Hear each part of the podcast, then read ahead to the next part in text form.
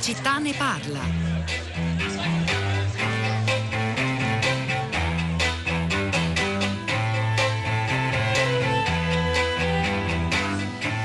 Rieccoci, sono le 16.54 minuti 40 secondi, io sono Pietro del Soldà, questo è il secondo collegamento in diretta di tutta la città ne parla dal Festival Economia di Trento, la sedicesima edizione, il ritorno dello Stato, è un'edizione molto particolare, l'abbiamo detto anche stamattina, a metà tra presenza fisica e virtuale di molti importantissimi ospiti di questo festival, lo sono sempre, ma quest'anno in particolare ragionare, mettere a tema come deve modificarsi il rapporto tra pubblico e privato all'indomani della pandemia è davvero un argomento nevralgico, fondamentale per la vita eh, di tutti noi. Sentiamo anche nell'ultima edizione del giornale radio gli ultimi aggiornamenti sul piano nazionale di ripresa e resilienza, ma che cos'è quel piano se non un nuovo modo di declinare il rapporto tra lo Stato, l'economia che deve riprendersi dopo la batosta tremenda eh, provocata dal Covid-19. Di questo noi continueremo a parlare anche in questo secondo collegamento. Ricordo che le trasmissioni in totale saranno ben 5 5 perché noi torneremo qui anche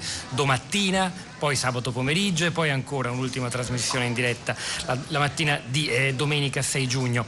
Eh, questa seconda puntata che vedrà molti ospiti diversi, intrecceremo storie, discorsi e piani di ragionamento eh, così anche a restituire la ricchezza di quanto effettivamente sta accadendo eh, qui a Trento. Ricordo che noi fisicamente ci troviamo nella meravigliosa piazza del Duomo, non abbiamo le sedie davanti per il pubblico come tradizionalmente accade, però sono contento un po' di persone come già stamani si fermino ad ascoltarci e, lì, e, siamo un po' nel cuore eh, della, della, città ed è sempre un grande piacere, un grande onore stare qua. Il primo ospite di questa mattina sembrerebbe come dire, portarci a, a, cambiare tema, a spostarci lontano nel tempo, nel passato del nostro paese e soprattutto a, dire, ad affrontare te- argomenti che nulla hanno a che fare con uh, la ripresa, con il ruolo che lo Stato deve avere nel XXI secolo. In realtà, come vedremo, eh, non è proprio così perché il personaggio di cui ci stiamo parlando per parlare, protagonista dell'ultimo libro del giornalista trentino Paolo Morando. Buongiorno e benvenuto Bonando. Buongiorno. È un uomo che in qualche modo, con una formula un po' retorica, potremmo dire colui che incarna il lato oscuro dello Stato italiano e che in qualche modo l'intreccio, nel suo caso piuttosto perverso, tra pubblico e privato, essendo stato braccio destro e poi successore di Enrico Mattei Alleni, poi presidente di Montedison, ma in realtà, secondo molti, anche addietro tante trame oscure del nostro paese, beh, lo rendono, come dire, un caso di studio piuttosto interessante, forse su come non deve essere il rapporto tra pubblico pubblico e privato, ma vedremo se è tutto nero ciò che c'è da dire su di lui e si può tratteggiare un ritratto diverso invece con anche dei lati più interessanti. Paolo Morando infatti ha dedicato il suo ultimo libro a Eugenio Cefis, un nome che in molti ricordano, credo, anche se non associandolo ad un volto, perché raramente si faceva ritrarre e ancor meno intervistare, si sa molto poco di lui, davvero incredibile rispetto al potere reale che ha avuto, è stato considerato oppure accusato di essere anche fondatore della loggia P P2, dietro a omicidi eccellenti come quello del giornalista Mauro De Mauro, dello stesso Enrico Mattei, di Pierpaolo Pausolini che di lui parla nel libro Incompiuto Petrolio. Eh, il titolo del libro completo è Eugenio Cefis, una storia italiana di poteri e misteri, è uscito per la terza, domani verrà presentato dallo stesso Morando qui al festival insieme a Giulio Sapelli e a Tonia Mastrobuoni. Allora Morando, non so se ho fatto un'esagerazione eh, parlando di Cefis come il lato oscuro dello Stato, però lei che dice? No, no, è, è così, o meglio, così è stato dipinto a lungo. Eh, bisogna anche pensare che lui scompare, lascia l'Italia nel 1977, muore poi in Svizzera a Lugano del 2004, quindi già dalla seconda metà degli anni 70 lui scompare dalla scena pubblica, di cui è stato assoluto protagonista, poi insomma arrivano gli anni 80 cambia l'Italia, cambia il mondo, cambia la sfera mediatica e quindi i nuovi protagonisti anche della scena dell'economia e della finanza. Quindi di Eugenio Cefis non si è più parlato per tantissimo tempo. Per giunta lui per anni, quando era al culmine del potere, non rilasciava interviste, non sopportava che le sue foto venissero pubblicate sui giornali, ha sempre in qualche modo amato ammantarsi di mistero. Quindi chi meglio di lui poteva diventare il capo espiatorio di tantissime questioni irrisolte, tragiche e nere della storia italiana, tant'è che dopo la sua morte in particolare, quindi negli ultimi 15-16 anni, è stata in qualche modo costruita tutta una leggenda nera sulla sua figura che eh, alla fine lo, lo vedrebbe eh, eh, appunto al centro anche di misteri quali uno per tutti la morte di Paolo Pasolini.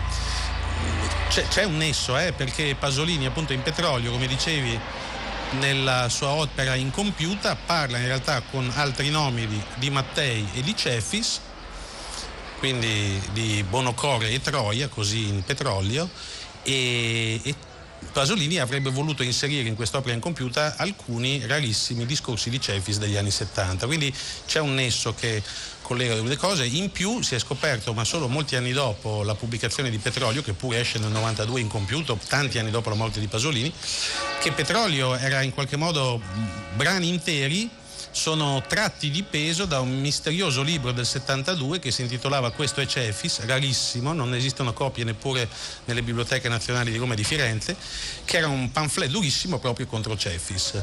Quindi insomma le connessioni sono molte, suggestive, sfiorano la letteratura e appunto una figura così straordinaria come quella di Pasolini che ha fatto sì che tutta questa vicenda, quella che io nel mio libro definisco un po' così scherzosamente ma non troppo pasolineide, è fiorita in tutta una serie di pubblicazioni che che si citano l'un l'altra. Ecco. Senta Morando, lei parlando di Cefis ha parlato, parla anche di, inevitabilmente di Enrico Matteo che abbiamo appena citato non solo per la rilevanza eh, della sua morte nella nostra storia e dell'eventuale ruolo di Cefis, ma eh ritornando a, a, alla figura che ha incarnato avendo come braccio destro FFF Set Song Otis Redding nel 66 rivive qui su Rai Radio 2 la rete rossa dei tempi che furono amici ecco anche di una strategia pubblica per la gestione dell'energia, ma non solo.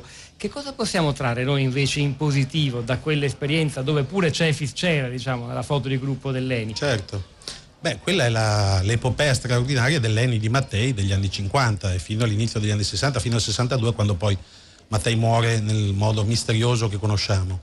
Eh, quella era l'epoca delle partecipazioni statali successivamente, no? Nella, negli anni 60, quindi con i socialisti al governo, un tipo di programmazione economica che era un, un, esperimento notevole che era visto un po' da tutto il mondo occidentale come un esempio da osservare con attenzione, un po' un'invenzione italiana.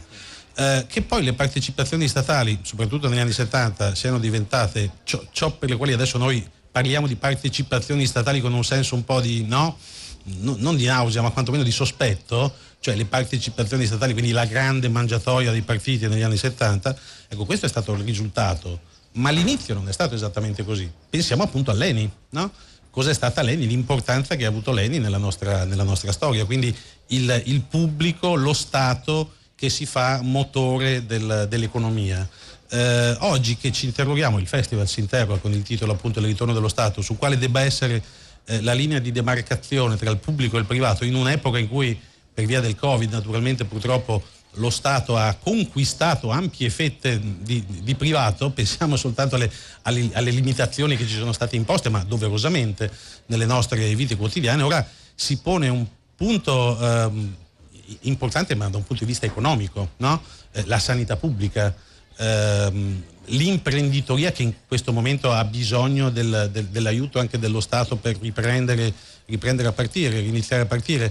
Quindi è un tema, io credo, importante che dopo tanti anni di dominio di scuola di Chicago e di, e, e di Milton Friedman e quant'altro, beh, insomma forse mh, che se ne discuta qui al festival in una fase come questa io credo che sia molto importante. È proprio questo un nodo centrale che affronteremo tra pochissimo anche con il direttore scientifico del festival Tito Boeri che nel frattempo ci ha raggiunto qui in Piazza del Duomo. Morando, lei ha fatto riferimento appunto al, al tempo delle partecipazioni statali e a quello che è successo dopo la morte di Mattei come sostanzialmente una degenerazione, ci invita a non buttare via tutto diciamo, di quella stagione, soprattutto quella centralità, quella intelligenza strategica incarnata eh, da, da, Mattei. Possiamo dire che è stato Cefis il principale protagonista di quella degenerazione eh, di cui ancora oggi dire, paghiamo le conseguenze, non fosse altro che per l'idea che la vicinanza tra Stato e mercato possa produrre solo disastri.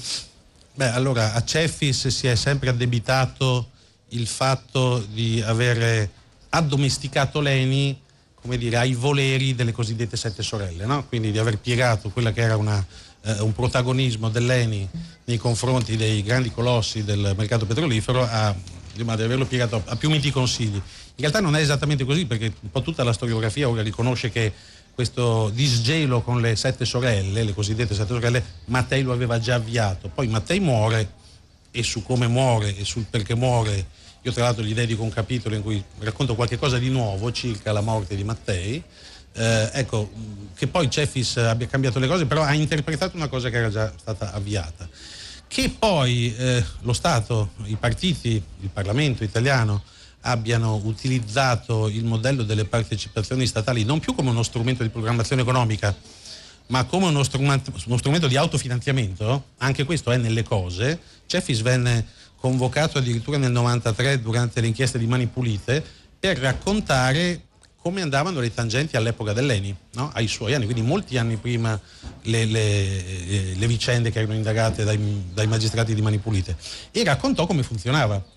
Ora, lì è nato ancora prima con Mattei e poi proseguito, ma forse ancora con dei fini economici in qualche modo eh, commendevoli.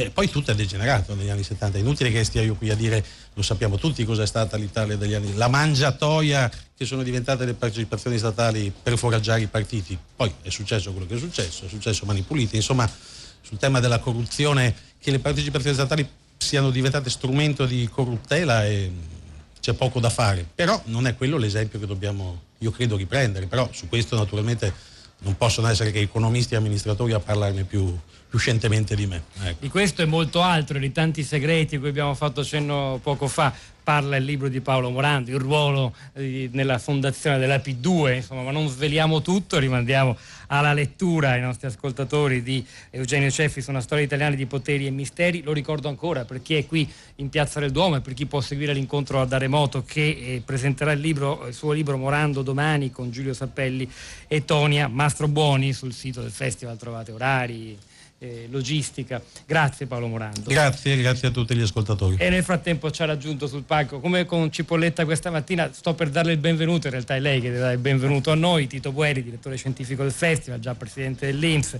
economista, insegna all'Università Bocconi di Milano, lo conoscete, scrive da molto tempo anche sulle pagine di Repubblica. Le chiedo subito come va, perché siamo di... intanto che gioia rivedersi in questa sede, su questo palco a distanza di due anni dall'edizione 2019, l'ultima che ci vide in presenza.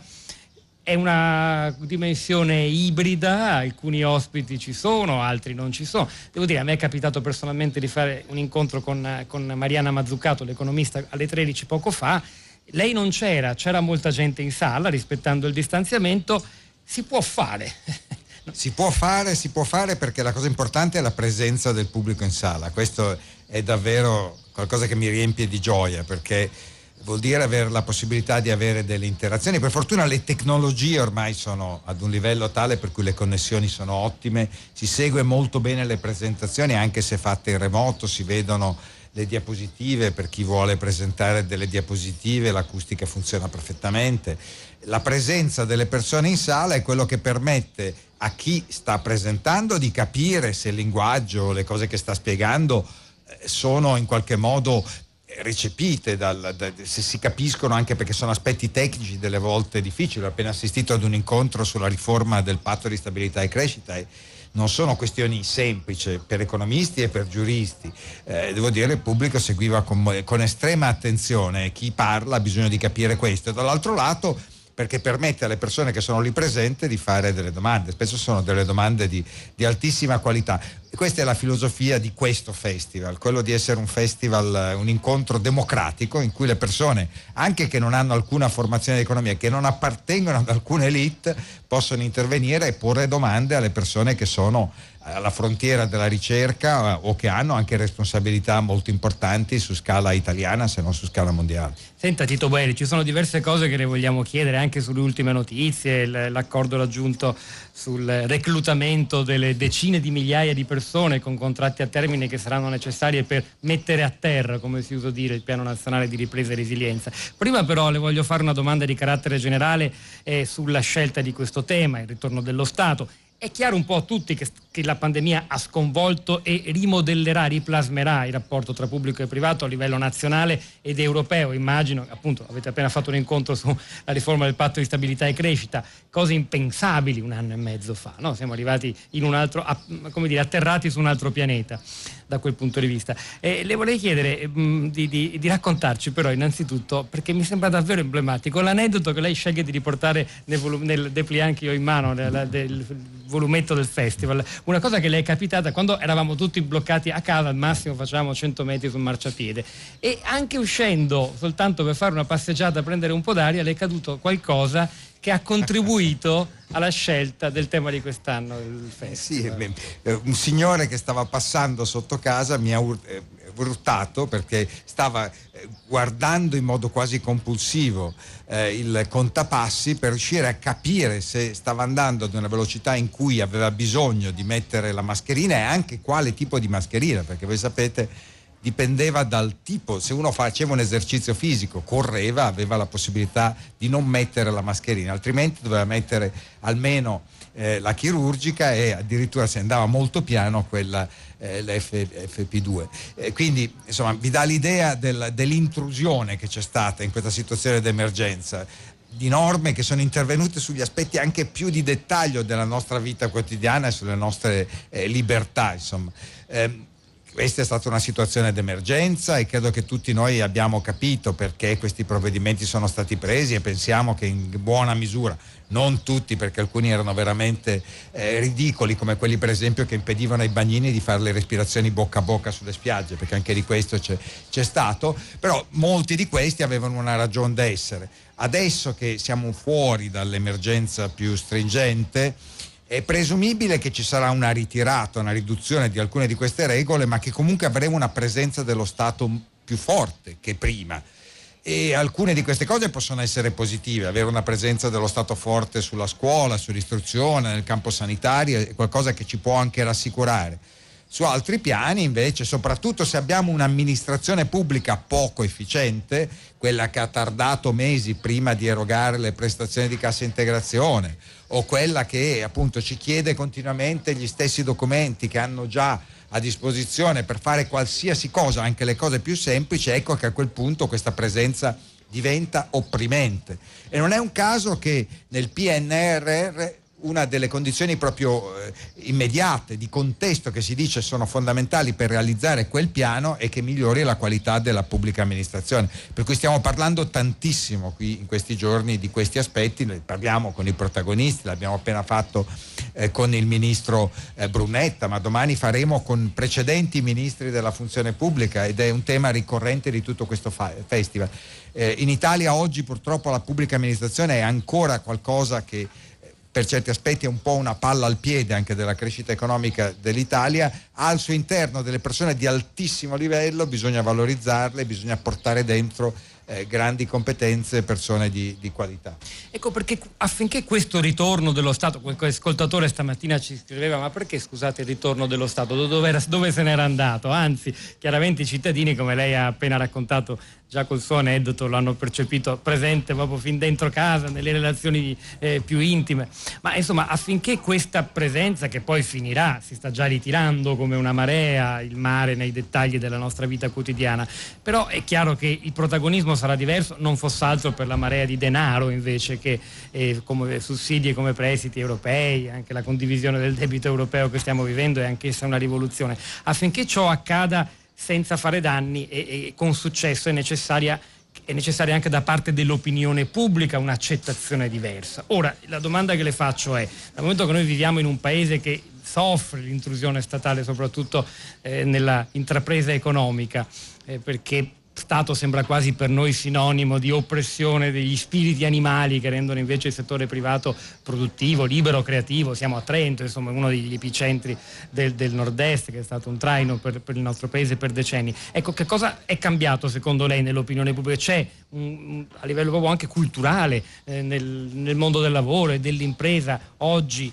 la disponibilità ad accettare uno Stato presente, certo in forma diversa, non delle lungaggini burocratiche a cui ha fatto riferimento Pensiamo alle polemiche sulla semplificazione degli appalti. Beh, io credo che si sia capito eh, che su alcune materie il ruolo dello Stato è davvero fondamentale. Credo che tutti abbiano potuto toccare con mano, per esempio, il ruolo sociale fondamentale che hanno gli insegnanti, perché la chiusura delle scuole ci, dato, ci ha dato una misura di quali siano i costi eh, del fatto che la scuola non sta funzionando, eh, di qual è il problema che questi ritardi di apprendimento causano eh, ai giovani, eh, agli studenti e anche l'onere che poi finisce per gravare sulle famiglie e alle disuguaglianze enormi che tutto questo produce, perché se eh, uno ha dei genitori istruiti, questi possono in qualche modo compensare il fatto che la scuola in quel momento non stia funzionando, altrimenti eh, si creano dei ritardi che si accumulano dei ritardi che c'erano già in partenza e questo riduce ulteriormente l'uguaglianza delle opportunità. Abbiamo toccato tutti con mano quanto è importante sia avere un sistema sanitario eh, che funziona, che dà copertura, eh, che differenze enormi ci siano se invece in alcuni contesti questo non lavora come dovrebbe. Ecco, qui chiaramente c'è una maggiore consapevolezza del ruolo dello Stato e io penso anche una maggiore consapevolezza del fatto che pagare le tasse serve, perché altrimenti tutte queste cose non possono funzionare. Dall'altro lato, dove si deve creare forse un pochettino più di consapevolezza, e questa forse non c'è ancora, è nel capire che se noi ci comportiamo in certi modi abbiamo meno bisogno dello Stato. Eh, si diceva prima, lo Stato è intervenuto massicciamente perché durante eh, la pandemia se non ci ponevano delle restrizioni alle nostre libertà personali i contagi sarebbero esplosi. Eh, se non avessimo messo la mascherina, se ci avessero imposto di usare la mascherina, ci sarebbero state molte più persone che morte per, per Covid. Ecco, se noi imparassimo noi stessi un pochettino di più che il nostro comportamento ha effetti sulle altre persone, anche quando queste eh, diciamo, interazioni con gli altri non sono mediate da transazioni di mercato, da pagamenti di prezzi, eccetera, ecco che in tutto questo eh, credo che ci sarebbe meno bisogno dell'intrusione dello Stato. Se eh, invece di appunto se siamo disciplinati anche nel trattare l'ambiente, ecco, tutte queste cose riducono l'esigenza di avere un, uno Stato opprimente. Quindi c'è un problema anche da parte nostra. Però penso che un po' la pandemia, questa idea, noi la chiamiamo, le chiamiamo esternalità, eh, un po' di questa consapevolezza ce l'abbiano data. Senta Boeri, poi la lasciamo andare perché sono giornate molto impegnative per lei. Nel frattempo saluto anche una nuova ospite che ci ha raggiunto qui sul palco di Piazza del Duomo, Linda Laura Sabadini, direttore dell'area centrale dell'Istat, editorialista della stampa e anche nostro riferimento molto spesso a tutta la città ne parla. Benvenuta. Grazie. Sabadini. Le chiedo un'ultima cosa, anche se è presto, perché insomma è il secondo giorno, siamo entrati da poco nel vivo, mancano eh, più di due giorni alla fine di questa edizione, ma se dovesse condensare, si è già fatto un'idea del messaggio forte che ne verrà fuori dopo questa continua elaborazione, riflessione condivisa, incontri con persone diverse, li abbiamo nominati anche stamani, premi Nobel dell'economia, ministri di questo governo che si sono avvicendati in presenza e a distanza. Ah, io penso che molte delle tesi sviluppate al Festival Sin Qui vadano nella direzione di dire c'è bisogno di una forte alleanza tra lo Stato e l'iniziativa privata e diciamo, i risultati di questa alleanza si sono visti per esempio eh, con i vaccini, è stato davvero qualcosa di miracoloso. Eh, il fatto che eh, in meno di un anno si sia riuscito a sviluppare dei vaccini quando normalmente ci impiegavamo 12 anni per produrre dei vaccini e quando all'inizio della pandemia interrogati su questi aspetti esperti internazionali che proprio lavoravano sul tema avevano previsto che non sarebbe stato assolutamente possibile nel giro di un anno avere dei vaccini. Solo il 2% di questi esperti aveva detto c'è una qualche possibilità e se riusciamo ad arrivare fin lì comunque ne produrremo un quantitativo molto limitato. Ecco, invece noi abbiamo eh, battuto ogni, ogni, ogni più ottimistica previsione a riguardo, questo è grazie proprio a questa alleanza, al fatto che ci sono stati massicci investimenti finanziati dal pubblico, hanno ridotto i rischi per l'operatore privato di investire massicciamente nei vaccini, hanno permesso di accelerare tutto il processo, come ci raccontavano ieri sia eh, Michael Kremer che eh, Rino Rappuoli, e quindi anche chi poi è, è impegnato nella, nella, ricerca e nella produzione di, di vaccini, di saltare tanti fasi intermedie e di andare molto rapidi. Ecco, questo tipo di sinergie, di eh, lavoro in comune tra pubblico e privato, credo che sia la cosa che eh, sia maggiormente auspicabile. Mi sembra che molti dei relatori qui al festival stiano sottolineando. Mi piacerebbe quasi chiederle cosa, cosa si immagina per l'edizione dell'anno prossimo, di che cosa parleremo, ma forse è prematuro. È prematuro, eh? abbiamo tante idee e poi appena finito il Chissà festival come ci sarà diverso il mondo tra 12 mesi. Grazie Tito Boeri, direttore scientifico del festival.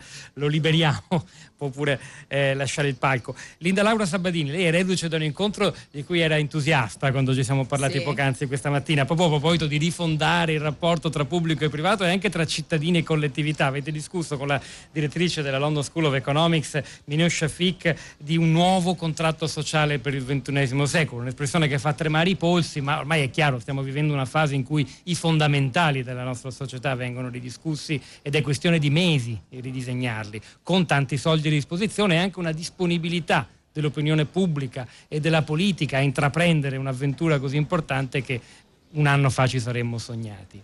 Che cos'è un contratto sociale nuovo? Cosa si intende? È un momento molto speciale, su questo hai perfettamente ragione. Il contratto sociale che lei delinea è stato un, un momento molto intenso di discussione perché il contratto sociale che lei delinea è la sfida che si deve lanciare nel costruire un sistema di garanzie e di opportunità adeguate, no?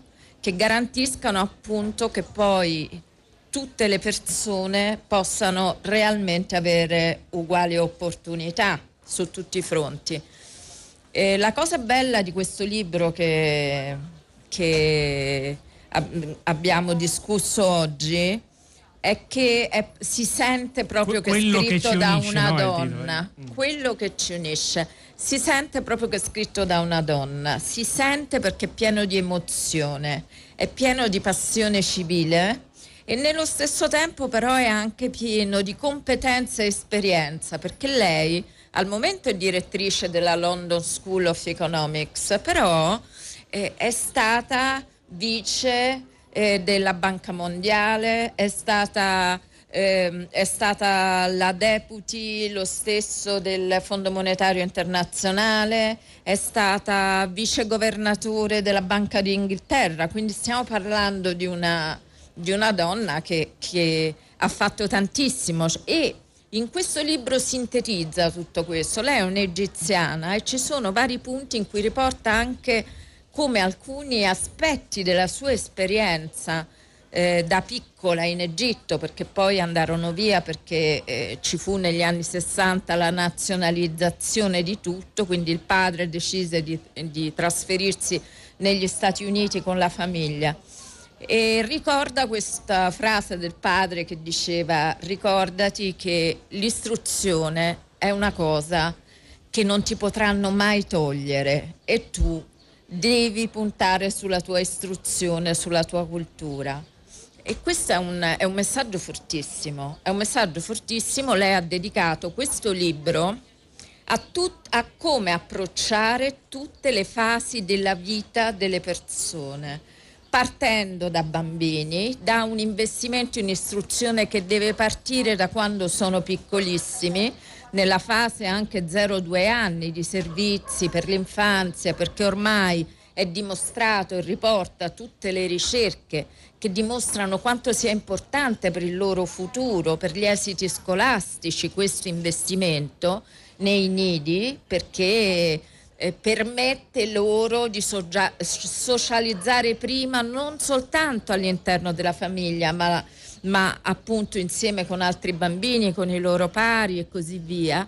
E nello stesso tempo poi via via affronta tutte le tematiche che vanno dall'inserimento nel mondo del lavoro, alla formazione, alla salute, fino alla fase della vecchiaia. Lei dice ci sono state due questioni fondamentali, gli aspetti delle trasformazioni demografiche che hanno portato questo nei paesi avanzati soprattutto questo calo della natalità da una parte e dall'altra eh, l'aumento della speranza di vita, quindi un grosso peso della popolazione anziana molto più grande che non nel passato e la rivoluzione tecnologica che sono due cose che hanno messo in crisi un sistema che non, poteva, non può più andare avanti così e la pandemia ci ha portato soltanto a far esplodere tutto ciò, quindi adesso abbiamo la grande opportunità di rilancio.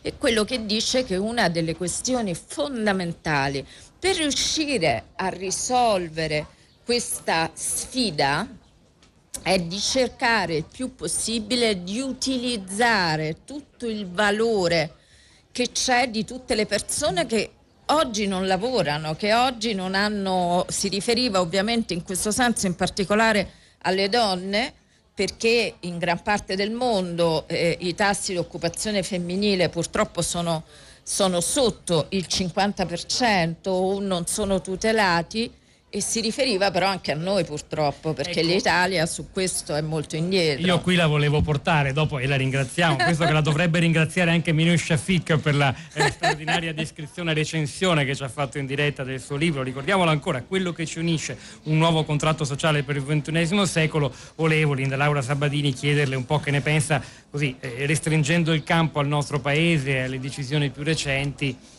delle, delle, misure che prevedono, per esempio, per quanto concerne gli appalti, insomma, siamo di fronte una, alla vigilia di una stagione di opere pubbliche eh, grandi, impegnative, migliaia di assunzioni. Eh, è stata posta una soglia eh, per le eh, ditte in appalto e anche in subappalto, se non ricordo male, che è quella del 30% di giovani e donne che dovranno lavorare, anche in un comparto, quello edile, dove di solito in effetti le donne sono una ristretta minoranza, quindi è da chiedersi anche l'efficacia poi di questa, di questa misura, dell'introduzione di questa soglia, se ce la si farà, se sarà compatibile con la necessità di portare a termine eh, queste, queste opere che dal nord, soprattutto al sud, insomma, sono attese con, eh, con, curiosità, anche con un po' di critica dai difensori del paesaggio, ma questa è un'altra storia. Che ne pensa lei di quello che più in generale nel PNRR è contenuto per l'occupazione femminile?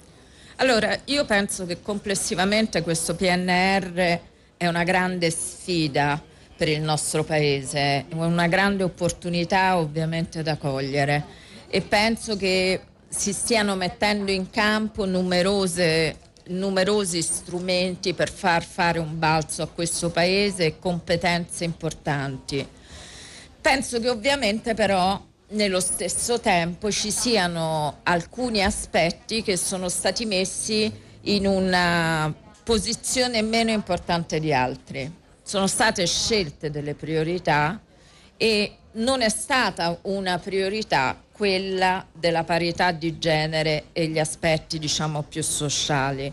Questa mm, clausola di condizionalità è una clausola che vedremo se riuscirà a funzionare, se funzionasse potrebbe essere una buona cosa, però già in come è stato scritto l'articolo c'è un, un vulnus perché si dice che si può anche non ottemperare a quella clausola se ben motivato.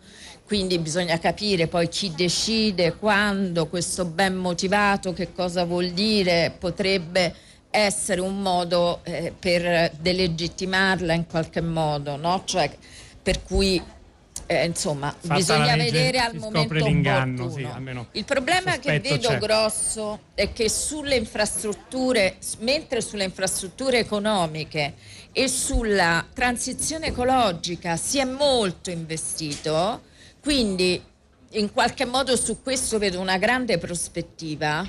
Sulla questione che riguarda le infrastrutture sociali e in particolare i servizi educativi per la prima infanzia, per esempio i nidi di cui parlava Minouche eh, Safik, sì. Oppure eh, i servizi per l'assistenza di anziani, non direttamente la sanità, sulla sanità si è investito, ma la parte che riguarda proprio l'assistenza di non autosufficienti che hanno bisogno non solo di cure sanitarie, ma hanno bisogno di non stare in residenze isolate, di poter vivere nella propria abitazione e di avere delle cure che siano multidimensionali da parte di personale specializzato.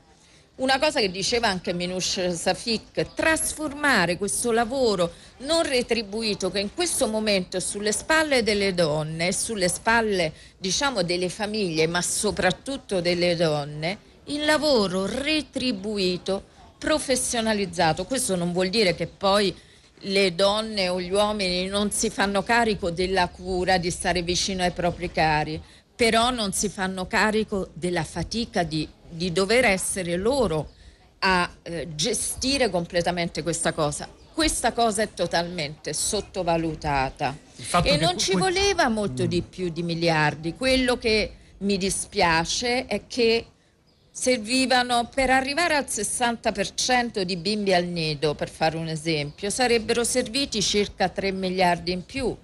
Abbiamo stanziato, stiamo parlando di 240 miliardi. Perché non si sono trovati questi 3 miliardi in più? Noi adesso stiamo puntando al 3, 33% di bimbi al nido, il 33% tra sei anni. Che vuol dire? Che tra sei anni ci troveremo ad aver raggiunto, speriamo, l'obiettivo europeo di 17 anni prima, cioè il nostro obiettivo è quello di stare indietro agli altri paesi di 20 anni della nostra Europa? Questo è uno. E sulla questione assistenza noi investiamo per anziani, disabili, investiamo un quarto della Germania, basterebbe questo. Allora, io non posso credere che non si potevano trovare 10, 15 miliardi per poter stanziare su questa cosa. Per me è un problema di resistenza culturale, è un problema di non comprendere l'importanza grossa. Io capisco che ci sono tantissime priorità, ma stiamo parlando di 15 miliardi, di 10 miliardi se non ne vogliamo mettere 15 non li trovi su 240? Non posso credere. Un pregiudizio culturale che porta questo paese a delegare quel lavoro di cura nell'ombra dei rapporti e delle dinamiche familiari senza mai considerarlo parte centrale della ricchezza del paese. E qui ci colleghiamo direttamente al pensiero e all'opera anche di un'altra ostra, ospite di stamani che è l'economista Mariana Mazzucato che fa il chiaro esempio di quello che succede quando eh, il PIL non conteggia tutto questo e quindi ci, si perde via gran parte dell'impegno, dell'energia psichica e intellettuale. Se non sbaglio lei faceva questo questo esempio nel libro anche. Eh, se avete una babysitter, beh, quello che le pagate contribuisce al PIL, ma non sposatela mai la babysitter di vostro figlio, perché a quel punto eh, certo. il suo lavoro e il suo impegno verrebbe non defalcato. non viene considerato. Infatti si fanno dei conti che si chiamano satellite, dove si quantifica il valore di tutto questo lavoro ma non entrano a far parte del PIL. Si può sapere quant'è la percentuale, ma non entrano a far parte del PIL. Ma a noi non ci interessa tanto che entrino a far parte del PIL, ci interessa che si trasformi in lavoro retribuito, perché questo porta lavoro, porta occupazione femminile e noi purtroppo di occupazione femminile abbiamo bisogno, siamo i penultimi in Europa. Siamo gli ultimi per le ragazze da 25 a 34 anni, poi ci lamentiamo che abbiamo livelli di fecondità così bassi nel nostro paese, è assolutamente inevitabile. E in più, secondo me, c'è una cecità su un punto, che tutti questi aspetti che favoriscono l'occupazione femminile, perché questi sono tutti settori dove entrano donne, quindi non averci investito è come dire non do l'opportunità alle donne che ne hanno anche molto bisogno, no? E tutti questi elementi sono, eh, come dire, misure che non servono alle donne, servono ai bambini, perché così i bambini hanno una qualità della vita migliore, servono agli anziani, servono ai disabili e soprattutto, questo lo diceva Minush eh, stamattina molto bene, Dice il Fondo Monetario Internazionale ha dimostrato che più lavoro delle donne significa più produzione, quindi più PIL. Significa anche più produttività che a noi manca. Perché? Perché tu sblocchi una marea di donne che sono non considerate, e quando hai bisogno di assumere puoi selezionare molto meglio, più selezioni ampio, veramente più ampio perché il bacino di intelligenza da cui, a, di cui intelligente più grande. E ricordiamoci che le donne investono di più in cultura, investono di più in istruzione, quindi questo bacino se non ci fossero tutti questi impedimenti veramente sarebbe molto più grande. E farebbe fare un balzo a tutti. E, e, il discorso è che questo crea PIL, crea crescita e invece rimanere così significa crescere meno e nello stesso tempo non agire per la vera qualità della vita delle persone. Ma io sono fiduciosa, io spero che si cambi idea. Lo speriamo anche noi, Linda Laura Sabadini, direttore dell'area centrale dell'Istat, grazie. Domani farà un incontro sulla parità di genere, peraltro con l'economista Paola Profeta. Noi ora il microfono lo cediamo, non vi sorprendete, a Lucio Dalla, idealmente. Perché? Che c'entra in un festival dell'economia? Beh, c'è un Lucio Dalla diverso da quello che tutti conoscono, dalla fine cesellatore pop dell'anno che verrà o di Balla Balla Ballerino di Caruso, che tra un Lucio Dalla che tra il 73 e il 76 nello specifico inanella tre album fondamentali, uno dietro l'altro, dischi che vanno oltre la forma canzone che si avvalgono di un apparato poetico d'alta levatura. È di questa stagione il brano che stiamo per ascoltare ed ha molto a che fare evidentemente anche con le cose che abbiamo appena detto. Lucio Dalla, La Borsa Valori.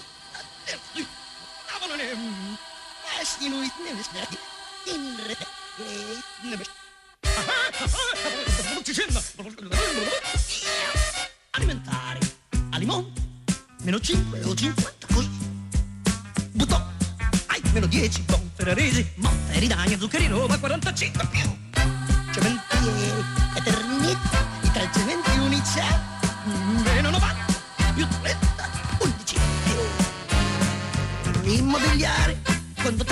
sono 9 più. Le girardini 79 sanamento 30 più. Coge coge coge 18 certosa 60 i beni stabili. A 20 più a 20 più.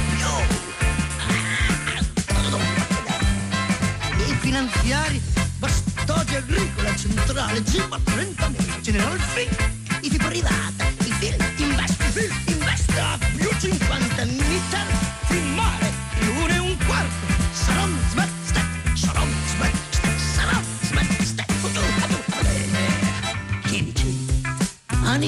Brioschi erba italgas Perrier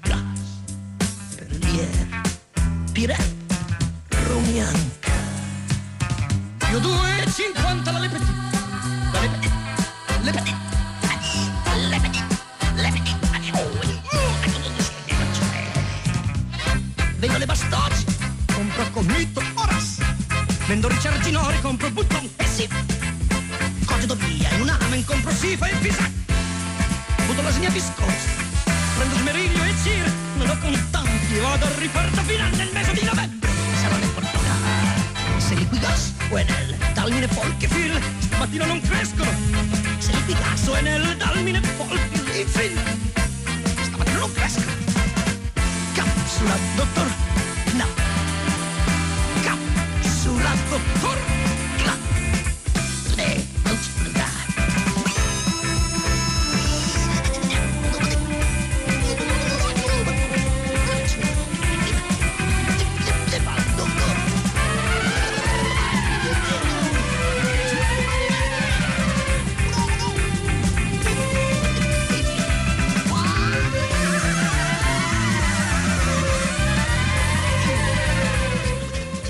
Lucio Dalla, la Borsa Valori, siamo di nuovo qui, in- siamo sempre qui in Piazza del Duomo a Trento in diretta, è la seconda puntata di Tutta la città ne parla dalla sedicesima edizione del Festival Economia, il ritorno dello Stato, ci siamo fatti spiegare poco fa dal direttore scientifico del festival ehm, Tito Boeri in che senso dobbiamo parlare di ritorno, qualche ascoltatore già stamani ha già scritto vabbè ma perché? Perché dove era andato poi lo Stato, che fine aveva fatto? In realtà il ritorno dello Stato è inteso non tanto come una nuova e, e ancora più eh, opprimente invasione della nostra vita privata come è stato in quest'anno e passa di pandemia, bensì inteso in senso positivo, almeno questa è l'idea degli organizzatori del Festival dell'Economia, di uno Stato ispiratore, eh, stratega, in grado di orientare senza in alcun modo limitare gli spiriti animali che rendono ricco e fertile il settore privato della nostra economia in Italia come ovunque in questo momento nel mondo. Abbiamo tre nuovi ospiti che hanno sostituito i precedenti su questo palco, che saluto con molto piacere. Alla mia sinistra c'è Massimo Gaggi, buongiorno e ben ritrovato Gaggi. Buongiorno a voi.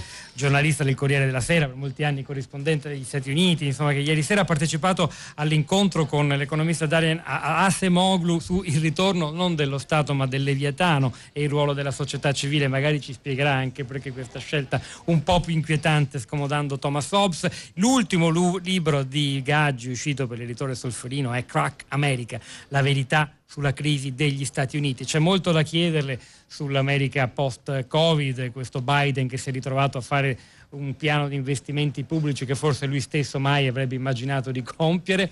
Gaggi è tra l'altro anche reduce di un lungo viaggio, credo 35 giorni negli Stati Uniti, vaccinato, vero, coperto, a, a, scoprire come stanno eh, in quel paese che ha visto che è passato da un momento di disperazione totale come numero di morti a, a, alla grande accelerazione sul piano, sul piano, vaccinale. Saluto anche intanto, e sono due voci che ci consentiranno invece di radicarci maggiormente nel territorio, una seconda parte glocal, questa di tutta la città ne parla. Vabbè, io lo saluto, in realtà eh, la sua voce è quanto mai abituale in questi giorni a Radio 3 perché Alberto Faustini, il direttore dei quotidiani L'Adige e l'Alto Adige e voce di prima pagina questa settimana, è, è anche qua con noi Alberto. Bentrovati, bentrovati. Grazie. Saluto anche Federico Samaden, benvenuto, buongiorno. Grazie a voi. Che è presidente della Fondazione De Marchi, che qui a Trento, in piazza Santa Maria Maggiore, ha promosso Replay 3, una piazza che cresce, una nuova sussidiarietà per un welfare generativo di montagna. Siamo molto curiosi di sapere di che si tratta. Però partiamo da, da lontane, poi uh, via via ci concentreremo con uno zoom su Trento. Massimo Gaggi in effetti abbiamo parlato sin qui con Boeri, con Sabadini, anche questa mattina con Innocenzo Cipolletta, con Mariana Mazzucato, dei tanti soldi pubblici in Europa, il Next Generation EU, il Piano Nazionale di Ripresa e Resilienza a disposizione per risollevare l'economia dalla, dagli effetti del Covid. In America la cifra stanziata con diversi piani è così più alta da far apparire i 700 e passa miliardi del Next Generation EU, non dico bruscolini, ma insomma qualcosa di nettamente meno, meno rilevante. Beh, dobbiamo vedere che cosa di questo poi passerà eh. realmente, perché fino adesso è diventata legge il piano da 1900 miliardi di dollari, che comunque che giustamente non ci, sono bruscolini. Ci, ci, triplica o quasi. Che diciamo. sono sostanzialmente un'assistenza sociale e alle imprese, ai lavoratori legata al Covid, però lì dentro c'è anche un abbozzo di, di, riforma del welfare perché per la prima volta vengono dati dei contributi per le famiglie, per le famiglie con figli minori in modo stabile per un anno, ma presumibilmente questo, questo contributo verrà poi prorogato e diventerà permanente anche perché scadrà alla vigilia delle elezioni di midterm e quindi facilmente il congresso le, le prorogherà. Le, gli altri interventi effettivamente sono molto rilevanti, sia quelli sul fronte delle infrastrutture eh, sia gli altri che sono stati varati, ma devono passare attraverso le forche gaudine del, del congresso e, e, e, non sarà facile. Ma se ciò accadrà, se tutti questi miliardi di dollari verranno effettivamente concessi e rimessi in circolo, diciamo, e in qualche modo riplasmeranno il rapporto tra Stato e mercato negli Stati Uniti. Beh, questo è un tentativo che Biden sta, sta facendo, è un tentativo che ha sorpreso molti, forse lui stesso, lui perché stesso, eh, non era del tutto escluso, perché ricordo che già un anno e mezzo fa quando si candidò e molti erano delusi da una candidatura di un personaggio non particolarmente brillante come lui, eh, si ricordò, lo fece io stesso con, eh, andando tra l'altro in Texas apposta, che eh, c'è stato un presidente degli Stati Uniti, Lyndon Johnson, che pur non essendo un personaggio molto amato, considerato un contadino del Texas, eh, usurpatore in qualche modo perché era subentrato al Kennedy assassinato e amatissimo dagli americani, riuscì in cinque anni a fare una quantità di riforme sia sociali che politiche, compresi i diritti civili, che complessivamente le riforme di Johnson sono superiori a tutte le riforme fatte da tutti gli altri presidenti americani del dopoguerra. Quindi l'idea che anche Biden potesse trovarsi in una situazione del genere dopo una situazione molto caotica dell'amministrazione eh, Trump e con il Partito Repubblicano in qualche modo un po' alla deriva, che lui potesse riuscire a mettere in piedi degli interventi che neanche Obama era riuscito a fare per l'opposizione molto forte che aveva avuto, era un'ipotesi possibile, si sta verificando in qualche modo. Senta, perché se avete parlato dunque l'incontro sul ritorno del Leviatano, se non sbaglio, è venuto oggi, no, ieri sera, ieri, ieri sera. sera. Perché eh, eh, non, non, dello Stato il ritorno, bensì del Leviatano. Il Leviatano non è solo il mostro biblico, ma evoca la prima idea piuttosto inquietante di Stato, eh, fornita forse dal principale pensatore politico dell'era moderna che è stato Thomas Hobbes, ma insomma Perché che lascia poco spazio alla libertà individuale, altro che Stato illuminato, stratega, che rende il mercato più agevole. Perché nel lavoro scientifico di, di, di Asemoglu eh, che è un uh, economista uh, che crede nel mercato ma al tempo stesso crede molto anche nella necessità dell'intervento dello Stato regolatore e anche in qualche modo capace di plasmare delle realtà importanti. sostenere queste tesi in America non è mai stato facilissimo, è un paese molto liberista e non solo nella sua parte repubblicana, anche molti democratici, libertari hanno idee abbastanza ostili nei confronti dell'interventismo dello Stato. Quindi lui libri, negli ultimi libri che ha pubblicato ha parlato anche del rischio uno, nel sostenere la necessità di un intervento dello Stato, ha parlato anche del rischio dello Stato che possa diventare un leviatano e quindi il titolo di questo, di questo incontro era su come la, una società civile più attiva, più dinamica può in qualche modo contenere il, i rischi che appunto lo Stato possa debordare, anche perché era molto legato al discorso della tecnologia, cioè rispetto al passato, quindi l'interventismo pubblico in campo economico, sociale e basta, lui adesso sta puntando molto su un interventismo dello Stato anche per contenere gli sviluppi della tecnologia che vanno in una direzione che è in qualche modo contraria al, allo sviluppo del capitale umano o che, che in qualche modo trasformano in modo negativo il mercato del lavoro. Quindi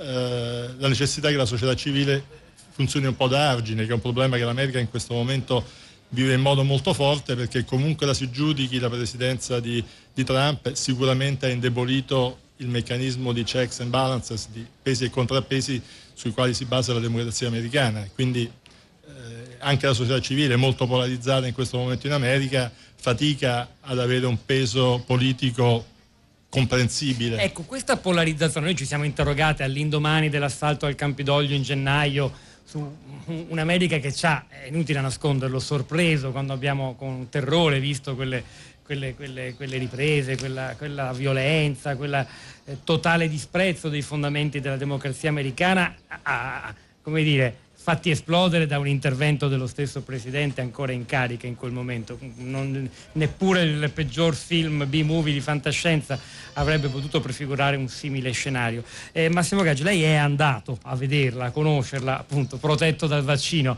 questa America segnata dalla pandemia, ma ancora profondamente segnata da quella divisione che non si è affatto risanata. Abbiamo ricordato più volte quanta parte dell'opinione pubblica americana ha addirittura sostenuto l'assalto al Campidoglio. Ora non so se quei sondaggi di YouGov, mi pare all'indomani dell'assalto, che parlavano di eh, milioni e milioni, decine di milioni di americani favorevoli siano confermati, ma comunque insomma c'è una ferita aperta e profonda che si aggiunge a quella della pandemia. No, c'è sicuramente la realtà eh, molto dolorosa del fatto che ci sono decine di milioni di americani che sono convinti che le elezioni siano state Rubate. falsate, cioè che siano truccate e che quindi quel tipo di manifestazione, comunque eccessiva, fosse in qualche modo giustificata. Quello che, che ho visto, cioè in 35 giorni ho girato, era un desiderio che avevo perché siamo stati chiusi anche negli Stati Uniti per, con il lockdown per molto tempo, quindi una volta vaccinati c'era voglia di, di, andare in giro, andare a vedere anche delle realtà eh, che non avevo mai visitato, le contee più povere, bianche peraltro degli Stati Uniti, sui monti Appalachi, eccetera ma se posso dire una sensazione che ho avuto ovunque sono andato, è che c'è ormai un rifiuto degli americani quando si incontrano a discutere di politica. Non, in 35 giorni una sola volta ho trovato delle persone che stavano parlando in modo eh, pacato, generale di politica e questo avviene anche tra conservatori. Quando poi appunto negli incontri con le persone ho avuto possibilità di, di entrare un po' più in confidenza, mi hanno spiegato che eh, ormai mh, hanno visioni diverse su Trump, sulla religione, sui matrimoni gay, su alcuni principi etici. Quindi spesso e volentieri anche fra conservatori evitano di entrare in discussioni in cui magari una famiglia eh, c'è una persona che, che considera l'omosessualità una, un peccato, una, un affronto a Dio e un altro che invece ha dei figli eh, che sono gay e quindi è molto più tollerante. queste persone qui non parlano più di politica. In alcuni locali, eh, ti posso citare eh, Bettyville, che è la contea più povera degli Stati Uniti in Kentucky, nell'unico eh, diners eh, che c'è che si chiama Ale Bus Stop, come fermata dell'autobus, c'è proprio un cartello che dice locale liberato dalla politica, perché non vogliono che in quel locale si parli di politica. Questo aneddoto tu mi dai là per fare una domanda, grazie a Massimo Gaggi per averci anche un po' virtualmente portato anche noi in giro per gli Stati Uniti, per fare una domanda ad Alberto Faustini. Alberto, è tornato al microfono di prima pagina, come ogni anno la conduci mentre noi siamo a Trento, quindi eh, quando c'è il festival, eh, è passato un anno, noi non abbiamo avuto quello che hanno avuto gli americani, non c'è stato Trump, non c'è stato l'assalto al Campidoglio, non c'è una fetta di popolazione che crede che ci siano delle elezioni truccate, c'è forse un qualche disincanto di una parte almeno di opinione pubblica rispetto a governi che non vengono eletti ma sono sempre nominati per manovre cosiddette di palazzo, un pensiero non maggioritario ma che c'è. E rispetto proprio a questa non volontà di, di parlare di politica che ha riscontrato Gaggi, nella tua esperienza, avendo un polso insomma, minoritario ma non così minoritario dell'opinione pubblica, qual era lo spazio di prima pagina ogni mattina, hai notato un cambiamento rispetto anche soltanto un anno fa? Allora, rispetto a un anno fa hanno attaccato lo stesso cartello di cui sta parlando Massimo, cioè stanno tornando a occuparsi di problemi sociali, di problemi etici, di valori. In questi giorni si è parlato tantissimo di ambiente, parlando di questa nave nello Sri Lanka, si è parlato tanto di diritti, tornando sulla questione dei transgender, si è parlato tanto di ambiente declinato in diversi modi, al di là della nave si è parlato di questa scuola che si vuole fare un liceo ambientale, di cui si è parlato oggi per esempio sul Corriere, c'è un'attenzione molto molto diversa alle cose concrete, non che la politica non sia concreta. Io fra l'altro ci vedo più di un parallelismo eh, con le cose che ha detto Massimo rispetto a quello che è successo in America, perché è vero che da noi è successo in modo diverso, però se ci pensate anche noi abbiamo avuto un nuovo presidente, certo non è stato eletto, non ci sono stati questi tafferugli come si dice, però effettivamente un pezzo di paese sicuramente si sente ancora più distante da una politica che sembra fare delle alchimie senza passare dal voto. Questo è un tema che si sente tanto, emerge magari anche nelle telefonate, poi emerge un po' meno ed emerge sulle piccole cose,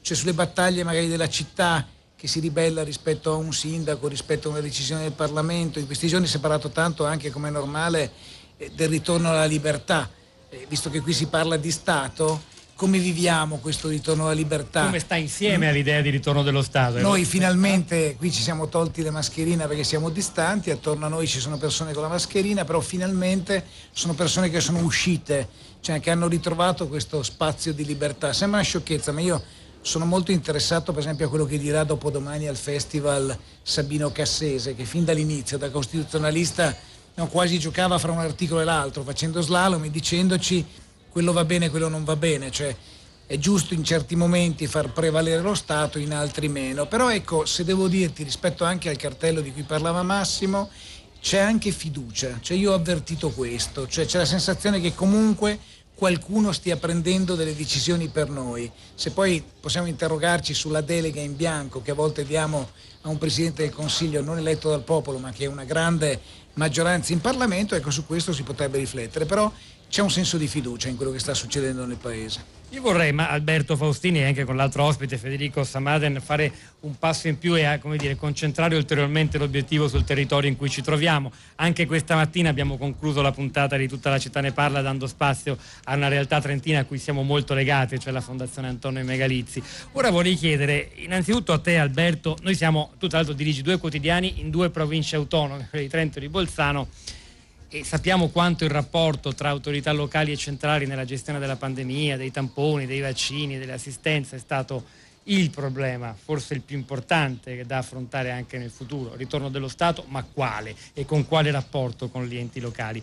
E che percezione, per esempio, del rapporto tra provincia autonoma e Stato c'è oggi a Trento, ad un anno e passa dall'inizio della pandemia, con tutto il dibattito e le polemiche che ci sono state? E qui c'è stato un cortocircuito curioso, perché quando la provincia con ordinanze diverse sì. da DPCM e decreti l'ha imbroccata, allora la provincia è diventata una mamma da amare. Quando la provincia ha sbagliato rispetto a una decisione dello Stato, allora bisogna tornare allo Stato centrale. Questo fenomeno è stato ancora più acuto, diciamo, in Alto Adige, dove si chiedeva da molte parti all'autonomia di esercitare fino in fondo le proprie prerogative, per cui anche di staccarsi da alcune decisioni, perché abbiamo avuto il paradosso di un mese di dicembre in cui l'Alto Adige era molto più aperto rispetto ad altre parti del paese e poi abbiamo avuto un Alto Adige che si è autoproclamato rosso in un momento in cui lo Stato lo considerava arancione, cioè abbiamo avuto una cosa e l'altra. Ovviamente nella seconda fase in cui si è autoproclamato rosso tutti i cittadini avrebbero voluto che lo Stato tornasse all'arancione.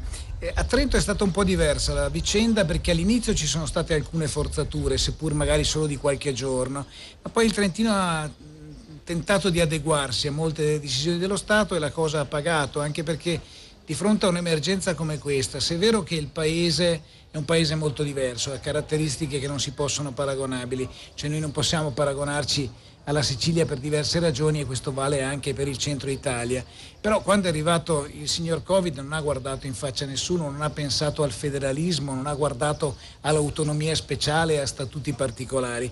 Per cui è stato un momento in cui l'autonomia ha anche potuto riflettere e sul proprio valore e sulla propria forza, per esempio quella di fare leggi speciali per aiutare, prima che lo facesse lo Stato, quegli imprenditori, quei commercianti che erano in difficoltà, quei cittadini che erano in difficoltà, però su altre cose ha riscoperto magari il valore di avere una regia generale e generale non è una parola detta a caso considerato che adesso se ne occupa un generale no, della gestione del Covid. Il presidente della regione Veneto Zai è tornato a parlare qualche giorno fa di autonomia amministrativa, una causa quasi identitaria soprattutto per il suo partito in quel, in quel territorio. Sarà interessante vedere come quest'anno di tensione tra centro e periferia ha, ha cambiato anche la percezione e la volontà di autonomia, eh, soprattutto in alcune regioni del nostro Pietro, paese. Solo una frase per dire anche anche legandomi un po' a quello che dice Massimo, perché è successa la stessa cosa a Biden, cioè come alcuni governatori hanno vinto le elezioni governando bene una situazione difficile sì. come questa e come altri magari le hanno perse perché non le hanno governate per l'opinione pubblica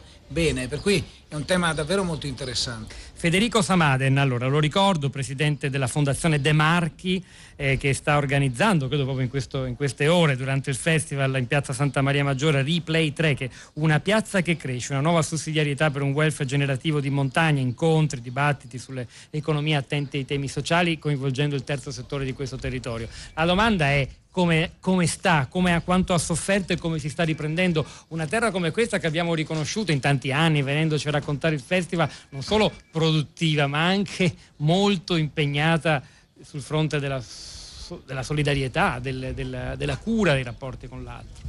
Beh, in, indubbiamente anche questa parte eh, ha, ha, subito l'effetto Covid, cioè in ogni luogo c'è stata una sorta di eh, congelamento eh, a, a, vari livelli.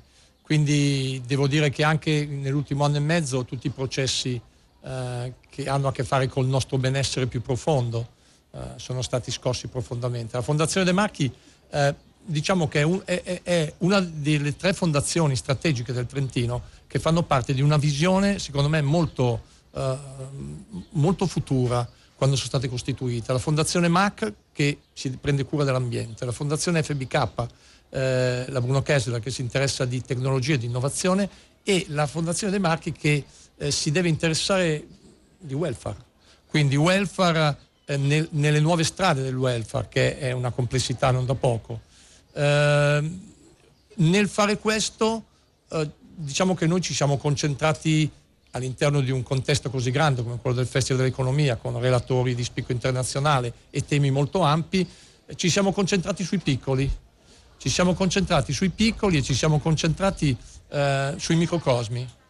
Quindi siamo convinti che la ripartenza, la rigenerazione debba partire dalle dimensioni dei microcosmi. Per questo abbiamo parlato di territori, di nuovi modelli e su, su questi eh, è necessario studiare, è necessario mettere a terra dei progetti di ricercazione che parlino ad esempio di eh, conoscenza circolare, parlano di competenze eh, non formali. Eh, tut- parlano delle modalità con cui lo Stato, ad esempio, il titolo del, del festival, titolo importantissimo, il ritorno dello Stato, ma noi ci domandiamo, ok, ma come lo Stato? Come lo Stato può aiutare lo sviluppo, visto che la finalità poi di tutti è questa, lo sviluppo di un territorio eh, di montagna come il nostro. Eh, qual è la modalità, ad esempio, con cui possono, la relazione che c'è fra il pubblico e il terzo settore?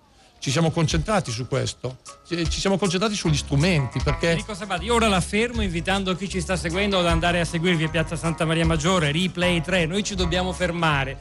È il momento di, las- di nuovo la linea a Roma, non prima di avervi ricordato che torniamo domattina alle 10.50. Hanno lavorato a questa puntata di tutta la città ne parla. Enrico Gremes, Marco Nocente e Remo Pergrer, spero di averlo pronunciato bene, qui a Trento. E Pietro del Soldà, Rosa Polacco e Cristiana Castellotti vi salutano. Buona serata, a domani.